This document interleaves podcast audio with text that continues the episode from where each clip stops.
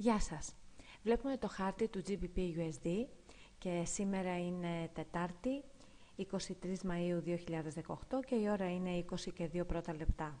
Είμαι η Σοφία Σταυροπούλου και αυτό είναι ένα video signal για τους FXholics μου και τους χρήστες του mobile application Forex Signals, FXholics Forex Signals, το οποίο μπορείτε να εγκαταστήσετε στο κινητό σας ή στο tablet σας από τη διεύθυνση fxholic.com κάθετος app. Βλέπουμε από το μηνιαίο χάρτη, α, χρησιμοποιώ, με συγχωρείτε, χρησιμοποιώ τα συστήματα Ichimoku Kinkohio, Bollinger Bands, Fractals και Stochastics.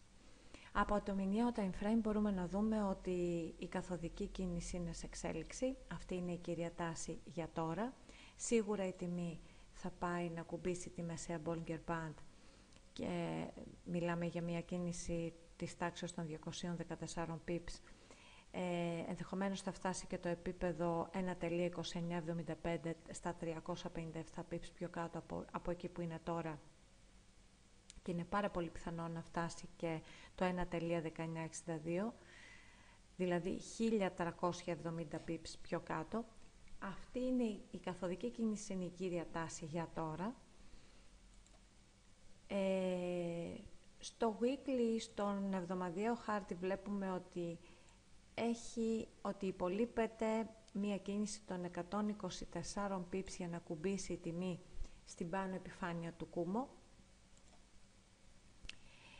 Στον ημερήσιο χάρτη όμως δείχνει παρά την πάρα πολύ επιθετική καθοδική εικόνα και της τιμής και της Tenkan και της Kijisen και του Leading Kumo, ε, το ότι κάτω Bollinger Band έχει οριζοντιωθεί και υπάρχει και ένα spike από την κάτω πλευρά του τρέχοντος κεριού, δείχνει ότι μάλλον θα αρχίσει όπου να είναι να γυρίζει προς τα πάνω και να κάνει μια αξιοπρεπή διόρθωση.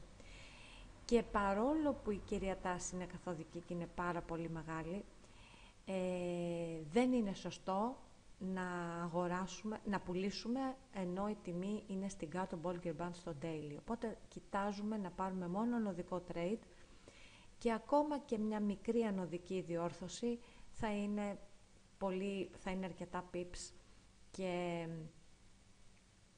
αξίζει να την, ε, να την κάνουμε trading.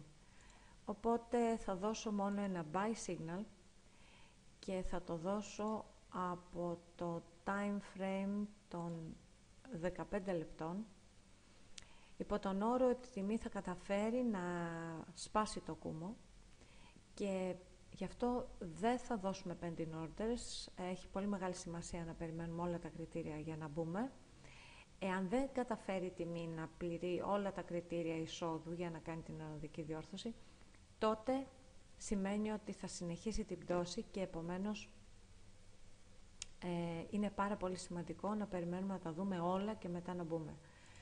Όταν λοιπόν ένα ανωδικό κερί κλείσει στο επίπεδο 1.3414 ή και λίγο παραπάνω, υπό τον όρο ότι η μεσαία Bollinger Band πηγαίνει προς τα πάνω, η άνω και η κάτω είναι σε ανωδικό συσχετισμό, η Tenkan η κόκκινη γραμμή του Ιτσιμόκου, η Kitchen η μπλε και η Τσίκου Σπάνη πράσινη είναι και οι τρεις και οι τρεις έξω από το κούμο και η Tenkan και η Kitchen σε ανωδική διάταξη με την Tenkan έχει και αυτή κλίση ανωδική.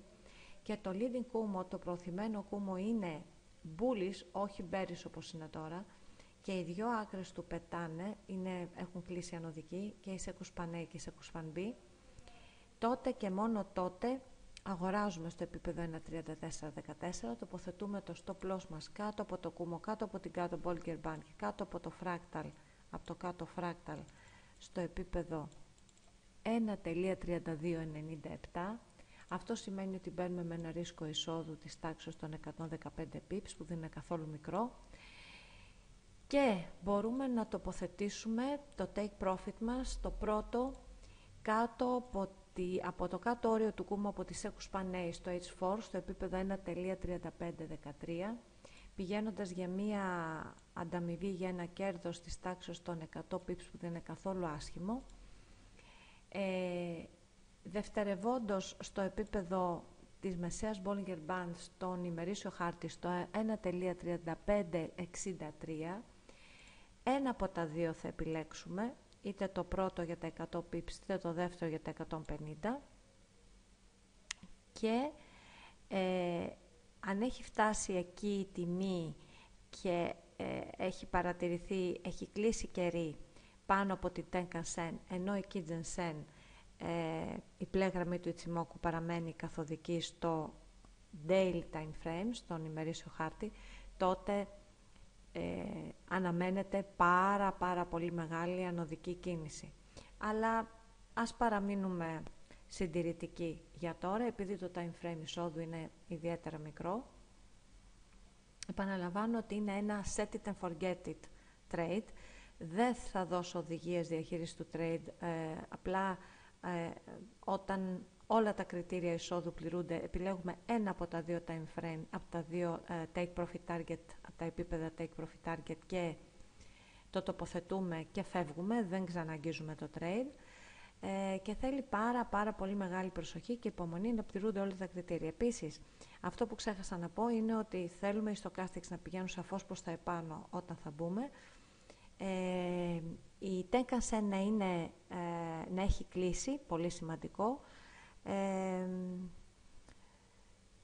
και, και το leading που φυσικά να πετάει κάτι που το είπα. Λοιπόν, αυτά για την ώρα. Ευχαριστώ πάρα πολύ που παρακολουθήσατε το βίντεο. Καλά pips.